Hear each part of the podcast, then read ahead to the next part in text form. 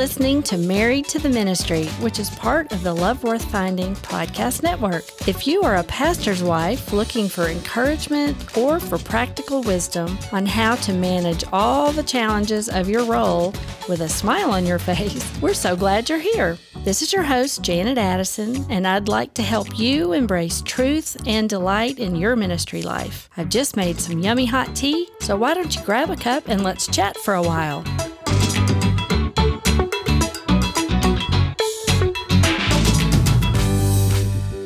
Hi there, and thanks for hanging out with me today. I hope you're having a great day, delighted in the abundant life we have in Christ. 1 Thessalonians 5:11 tells us to encourage one another and build one another up. And that's what I want to think about with you today, encouraging each other in our role as ministry wives. Do you have another woman in your life who's teaching you how to be a good pastor's wife? Have you ever been mentored in your role, or are you having to figure it all out by yourself as you go along? Recently, I talked with Jeana Floyd, who is the wife of Dr. Ronnie Floyd, about how ministry wives can encourage one another. And Greg served on Dr. Floyd's staff a few years ago, and Jeana quickly became one of my favorite people. I love her. In addition to being fun, and she has the cutest clothes, cutest sense of style, and uh, but she's also tenderhearted and kind. And Jeana is passionate about encouraging women who serve alongside their husbands in ministry. She's intentional about connecting with other pastors' wives, praying for them, listening to them, um, and just, you know, supporting them. And Jeana has been a pastor's daughter, a pastor's wife, and a pastor's mother. So she understands our role and has lots of wisdom to share. So, here is some of our conversation, and I hope you'll be blessed by Jeana's sweetheart and her words of encouragement. So, welcome, Jeana. Thank you, Janet. It's wonderful to be here with you and get to see you face to face. I know, I know. and uh, we uh, are only about an hour and 15 minutes away now. So, I get to drive through the uh, beautiful Arkansas Ozark Hills to come see you. So this was a real yes, treat. It is a treat. And then we get to do lunch after. So Amen. Yes. yeah, lunch after. I know.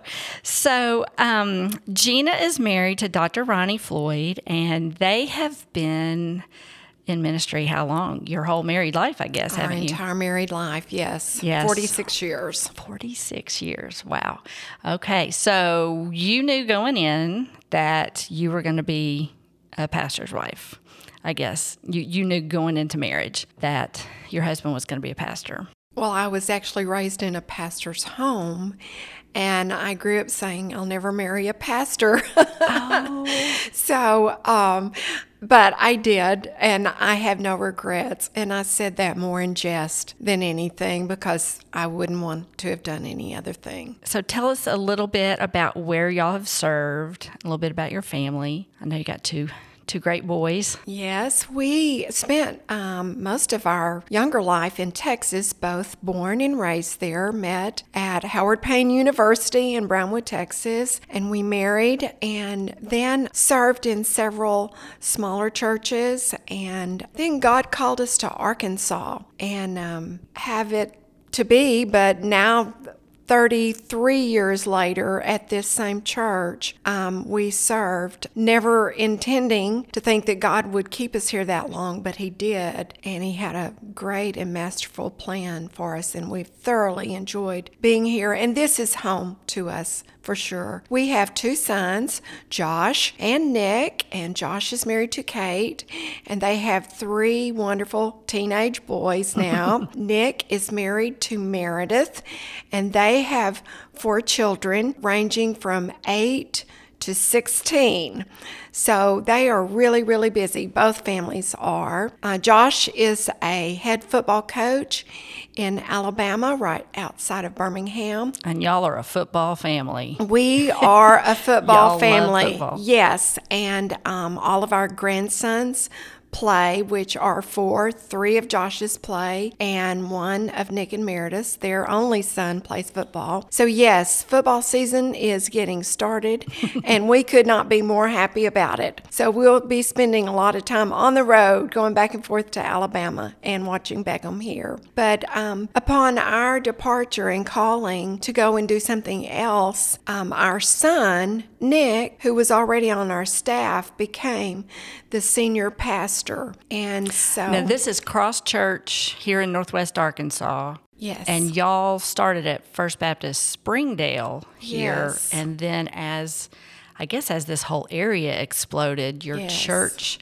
exploded. How long was uh, Dr. Floyd at that church? Cross At- Church? yeah, at y'all's um, church. 32, almost 33 years. Okay, almost 33 years. So it grew. You'll have multiple campuses now. Yes, and that's the reason for the name change. It was it started out as uh, First Baptist Church Springdale, and then as we continued to add campuses, it kind of became just a, a challenge in publication and everything. And so we renamed the church Cross Church. Now it's just Cross Church at whatever location they're at. So right. it's it's a lot clearer, and then people just choose the location that's Mm-hmm. closest to them usually. So when y'all uh, stepped out of the pastorate to do another arm of ministry, Nick took over. Um, Yes. so now your son is your pastor. My son is my pastor. Yes, that Wow. is correct. That's pretty unusual to not only be raised in a pastor's home, to be a pastor's wife, and now to be your pastor's mother. That there's probably not a whole lot of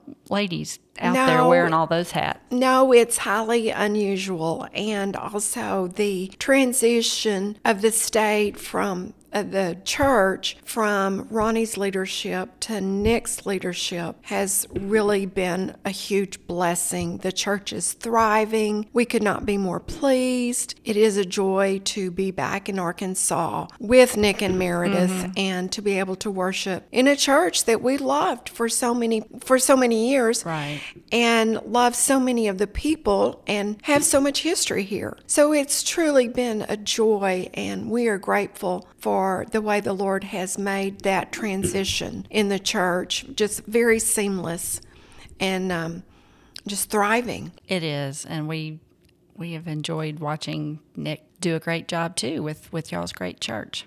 So, and and that's an um, Um, I don't know maybe another topic sometime is how how to transition out of not being the pastor's wife anymore. That's that's that's another whole topic. But I know Yes, it that is. is a that's quite an adjustment. I've been there and done that mm-hmm. too, and Yes. people aren't always quite sure what to do with you when That's you're right. not the pastor and wife anymore. But Exactly. We'll save that for another time. Another time, another podcast. But one of the things that I love about you is how encouraging you are and how uh, joyful you are. And I guess I want my first question to be what brings you joy as a pastor's wife? What are some of your, you know, something that's one of your favorite things or so? I think one of my favorite things through the years was watching young staff wives blossom um, in their role as whatever ministry their husband specifically felt called to, is seeing them grow into who they are as women, and most of them are mothers. We did have young enough we had we would have newly marrieds on our staff that did not have children and just watching them grow and develop and gain confidence to learn how to walk by their husband's side and yet not lose their own personal identity mm-hmm.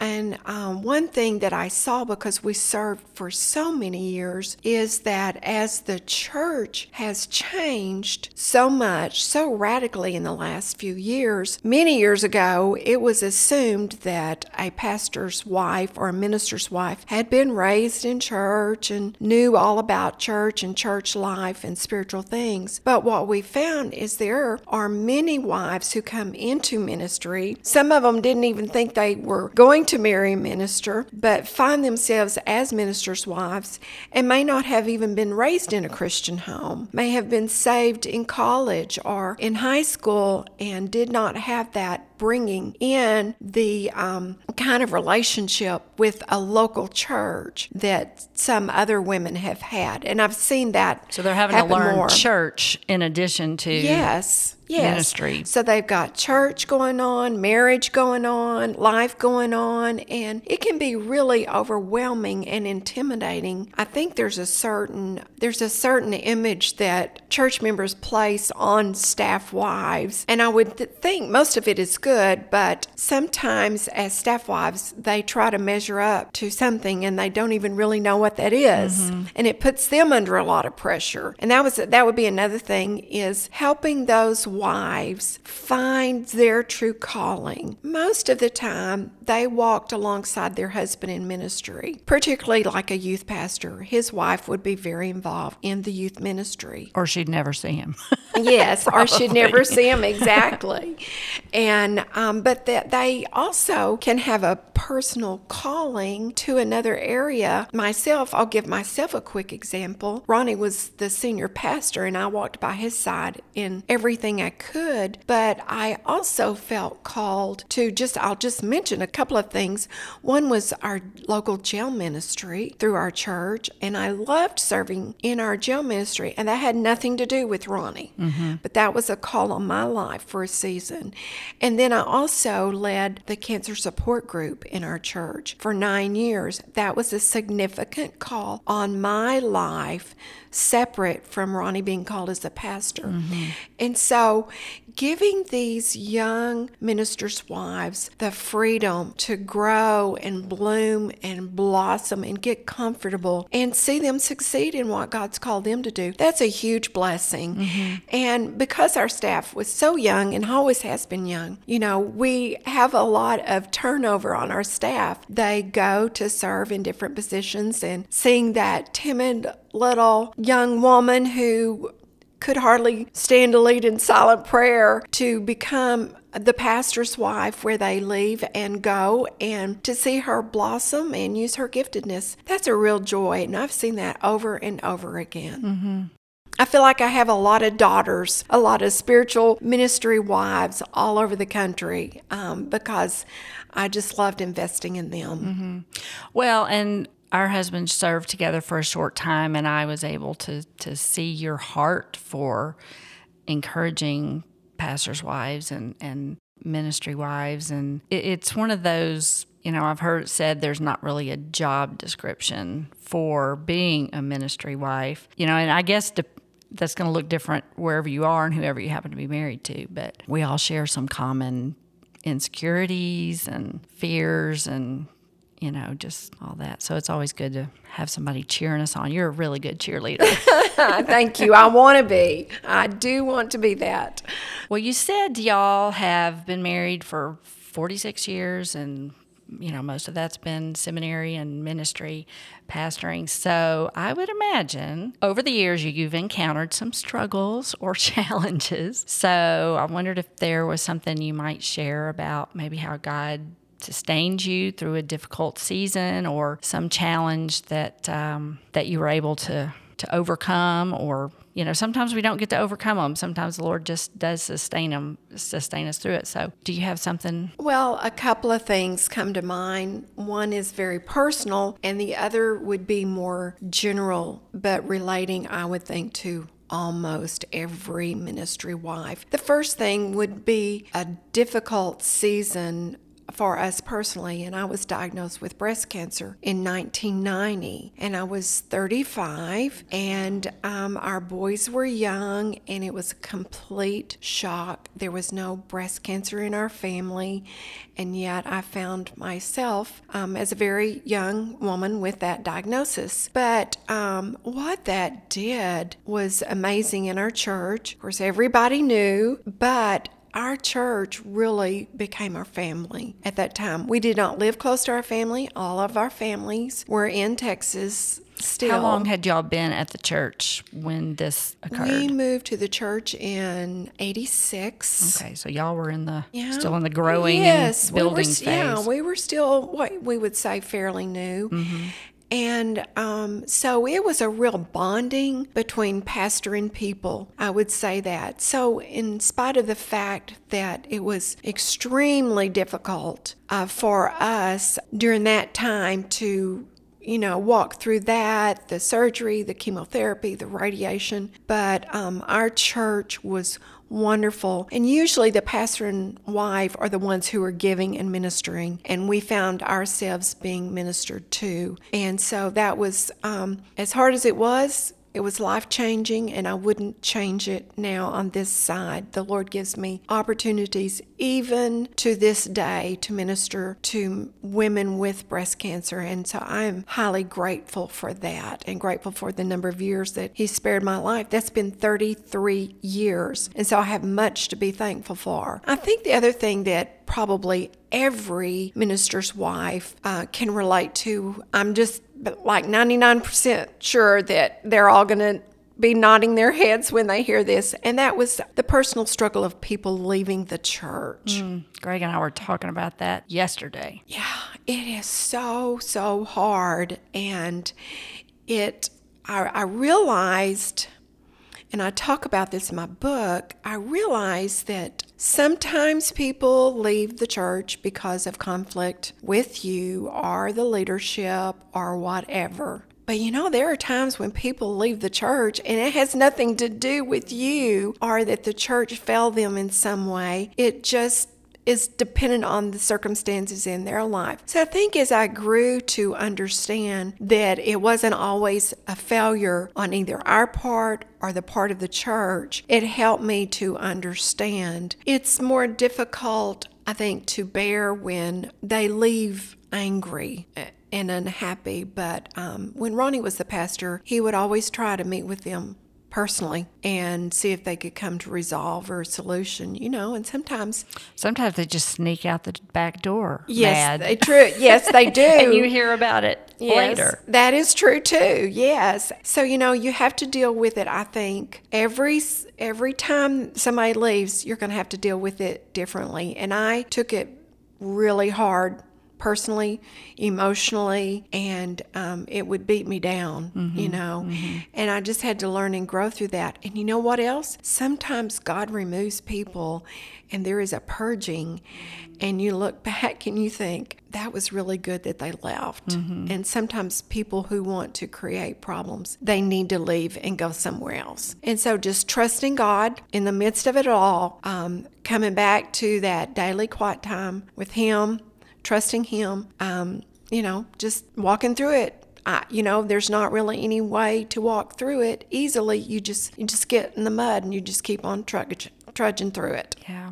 Well, and we've learned too that you can't continue to grieve the people who are no longer part of your church family. You just have That's to good. love the ones yes that are there and um, you know, but it is you, you can't help but take it personally sometimes. So I have told ministry wives, though, through the years, if someone's mad in their particular ministry or whatever, I just encourage them don't let those few ruin the joy and the experience of working with the others, the majority who are for you and are working hard alongside with you. So don't let those few taint what you think about the church overall, because then you become bitter and resentful and ineffective, which is ultimately what the enemy wants. And so we don't want him to win. So we're going to press on and work with those who God leaves us. And that's a good word. You cannot grieve forever. Those who have left your church. And on kind of a funny side note, when you stay as long as we did, you see some leave and you, see, see them come, come back. so that's true. You just never know. And Ronnie has always said, never let anyone outside your circle of love. And that's the way we've tried to live. And therefore, how you respond to those people people may determine whether or not they feel the freedom to come back at a later time. So just leaving the door open, it's easier said than done, but just leaving that door open and forgiving and moving on. Mm-hmm. That's a good word. Well, you mentioned a minute ago um, your book, and I do want to highlight that your book is called 10 Things Every Minister's Wife Needs to Know. And I did want to focus the bulk of our conversation on um, encouraging ministers' wives. And I want to refer to uh, start off with something that I read in your book that I thought was was really good. For many ministers' wives, it can be hard to separate the issue of who you are in Christ and who you're married to and what he does for a living. And since I've been married to a man who was not a pastor before he became a pastor, I guess my perspective is a little different because I was always just Greg's wife. You know, Greg went off to his job and, and I did whatever I was doing as a wife and a mother and a, a Christ follower. But then when he became a minister, nobody really told me that, okay, now your your role has got to change. And, um, and I was real nervous about that because I didn't really know any pastors' wives and I didn't know what that was supposed to look like. But I know women do struggle with who they are. And you alluded to that a minute ago the things that you have done just as a believer and as in your giftings and your passions that God had put on your heart that had nothing to do with what your husband was doing. Right. In his right. job. Mm-hmm. So, what would you say to encourage maybe a, a lady who is a new minister's wife when she's grappling with okay what does that mean for me is i going to change the way i have to parent or change what I have to do at church, you know, because I've, well, I'll let you start first and I'll give my opinion. Okay. So.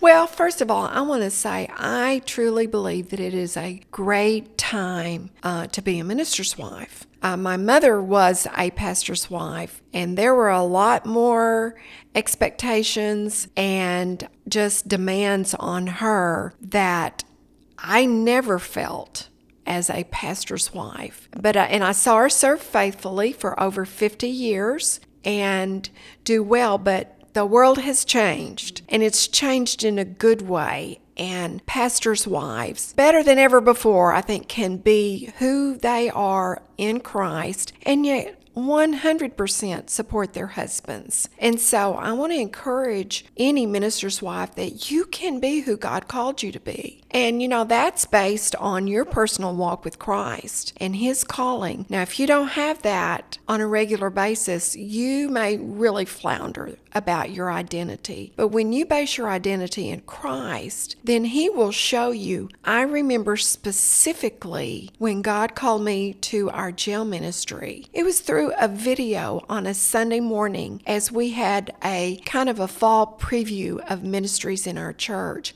And I looked at that video, and God quickened my heart and said, I want you to be a part of that. And I knew immediately, but our hearts have to be sensitive to what God might be calling us to do. And the only way we get to do that is when we walk with Christ. We can't depend on our husband's walk. And so at the same time, I think you can be so um, committed to your husband, to his ministry, that you don't have to make it be a loss to you, but it's an addition to you. Look at it as a positive. Most people really admire their pastor's wife or their minister's wives, their youth minister's wife. You know, you're in such an influential position in such a positive way, and you've got eyes looking at you, and it's not in condemnation, they're just looking to you.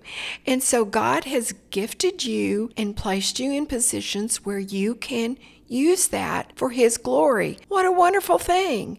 And especially when you find out your true giftedness individually, you have the influence as a minister's wife as some other people don't do. And one thing that I feel, um, and I talk about this in the book, not in that chapter, but just being visible by your husband's side. You don't have to be that person that's always at a microphone or always leading a ministry or always doing this or that. Uh, ministers' wives can get busy about nothing and be miserable. But I really feel like when you find what God's called you to do, then you'll be fulfilled because He's gifted you in that way. But at the same time, walk alongside of your husband. And sometimes that may be just visually being there. Just let people see you with your husband. Don't be two separate people that they never see together. Visual. It's visual. And that will um, decrease, I think, the demands of who is she, what, what is she, where is she, why isn't she around. Just being visible will go a long way. And I, I just think it's a great time. Mm-hmm. But you got to walk with Jesus to find out. Well, and the whole visible you're talking about, I, my mind immediately goes to two separate occasions where somebody came up to me and said, I watched how y'all were sitting together in the pew.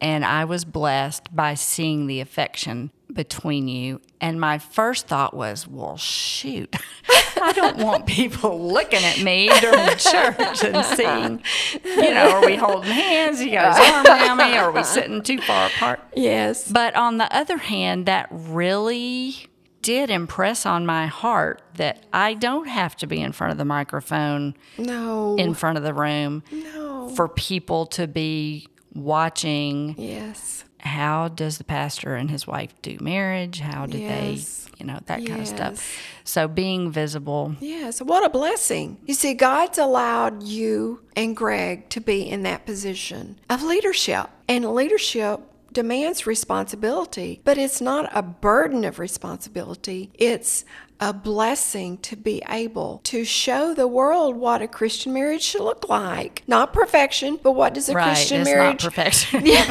look like, you know? And the world is crying out inside the church and outside the church to see true marriage.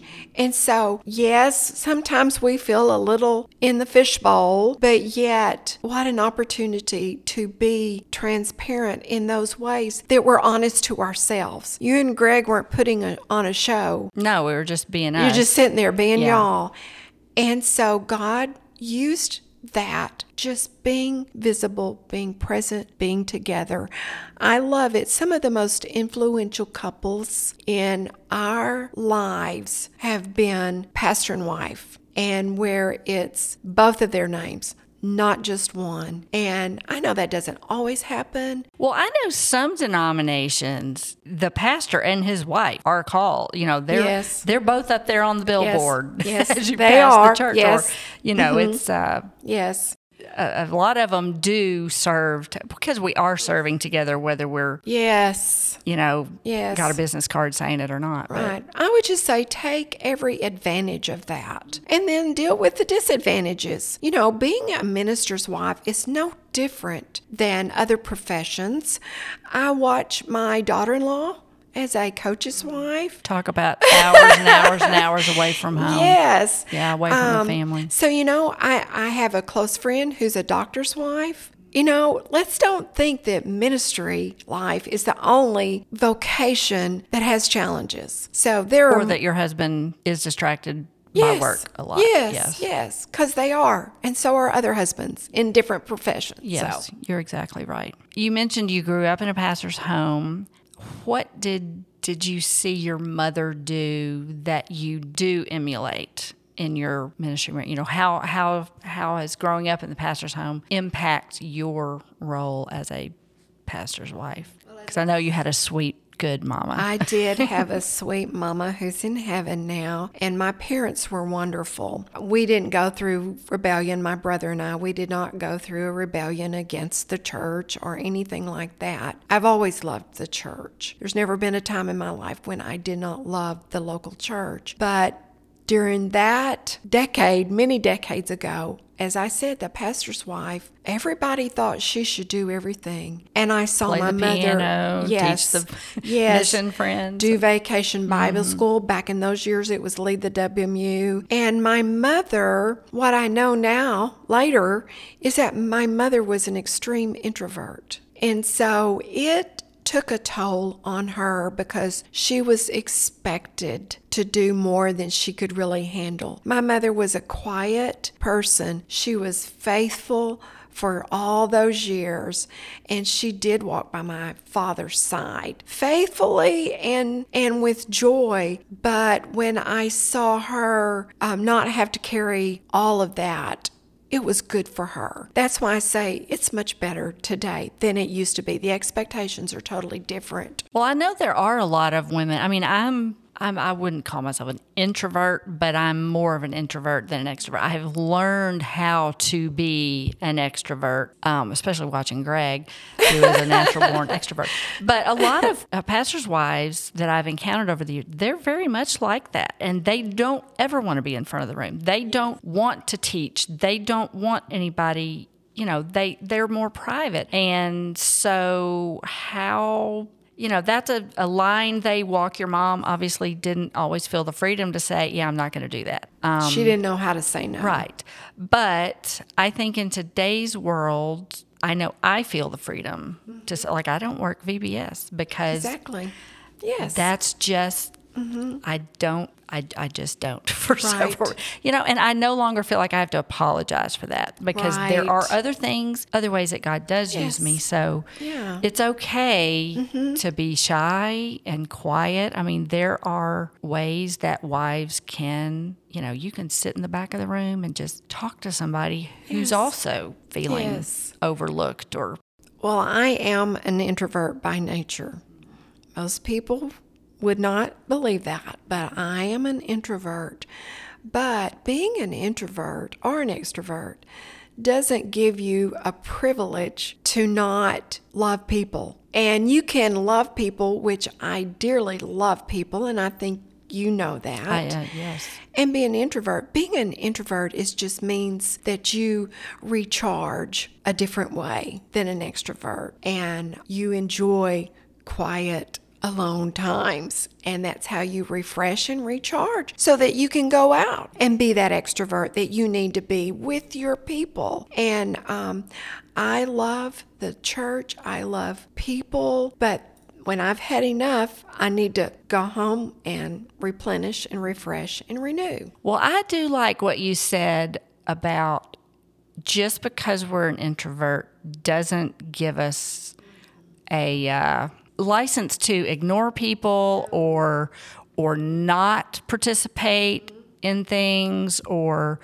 to always be in the in the sidelines. And i have had you know when you're the new pastor's wife coming in they always compare you to the previous pastor's wife. And, really? Oh my goodness yes. Um, and you know you sometimes hear things about yeah, you know, she didn't ever talk to me or she never came. We didn't yes. even see her in the building ever. Yes. You know, and that's not really. No, that's not good. Mm-mm. That's where I go back to that visibility. Right. Just being visible. You know, most people would be shocked at this, but um, for all the years that we were here, I never led women's ministry. And many times it seems to fall into the hands and the lap of the senior pastor's wife to lead the women's ministry. I never felt called to lead the women's ministry. But was I there? You better mm-hmm, bet it. yes.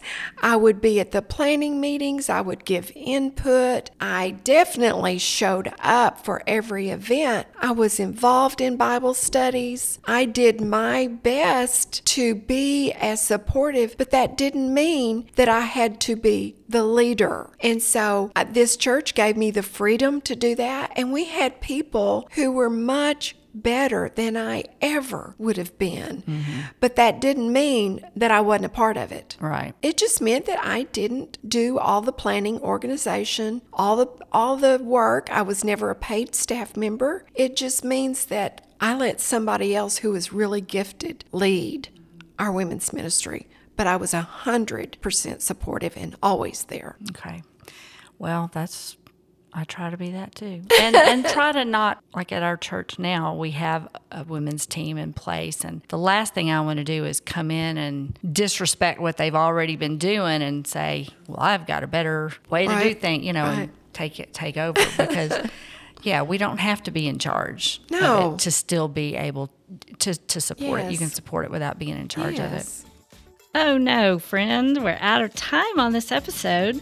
There's more good stuff to hear from Jeana, though, particularly about navigating conflict and criticism. So, how about a bonus episode of Married to the Ministry next week with the rest of this conversation? That way, you won't have to wait two weeks to hear what else Jeana has to say. And I'll put a link in the show notes for her book which is called 10 Things Every Minister's Wife Needs to Know, in case you want to check that out. So please meet me back here next week for more with Jeana Floyd. And until then, while you're loving Jesus and loving your husband and loving your people, why don't you also look for a ministry wife to connect with? My prayer for you this week, friend, is going to be that God will bring another woman into your circle, somebody you can pray with, somebody you can share words of encouragement with, someone else who also understands what it's like to be married to the ministry. So keep your eyes open for her.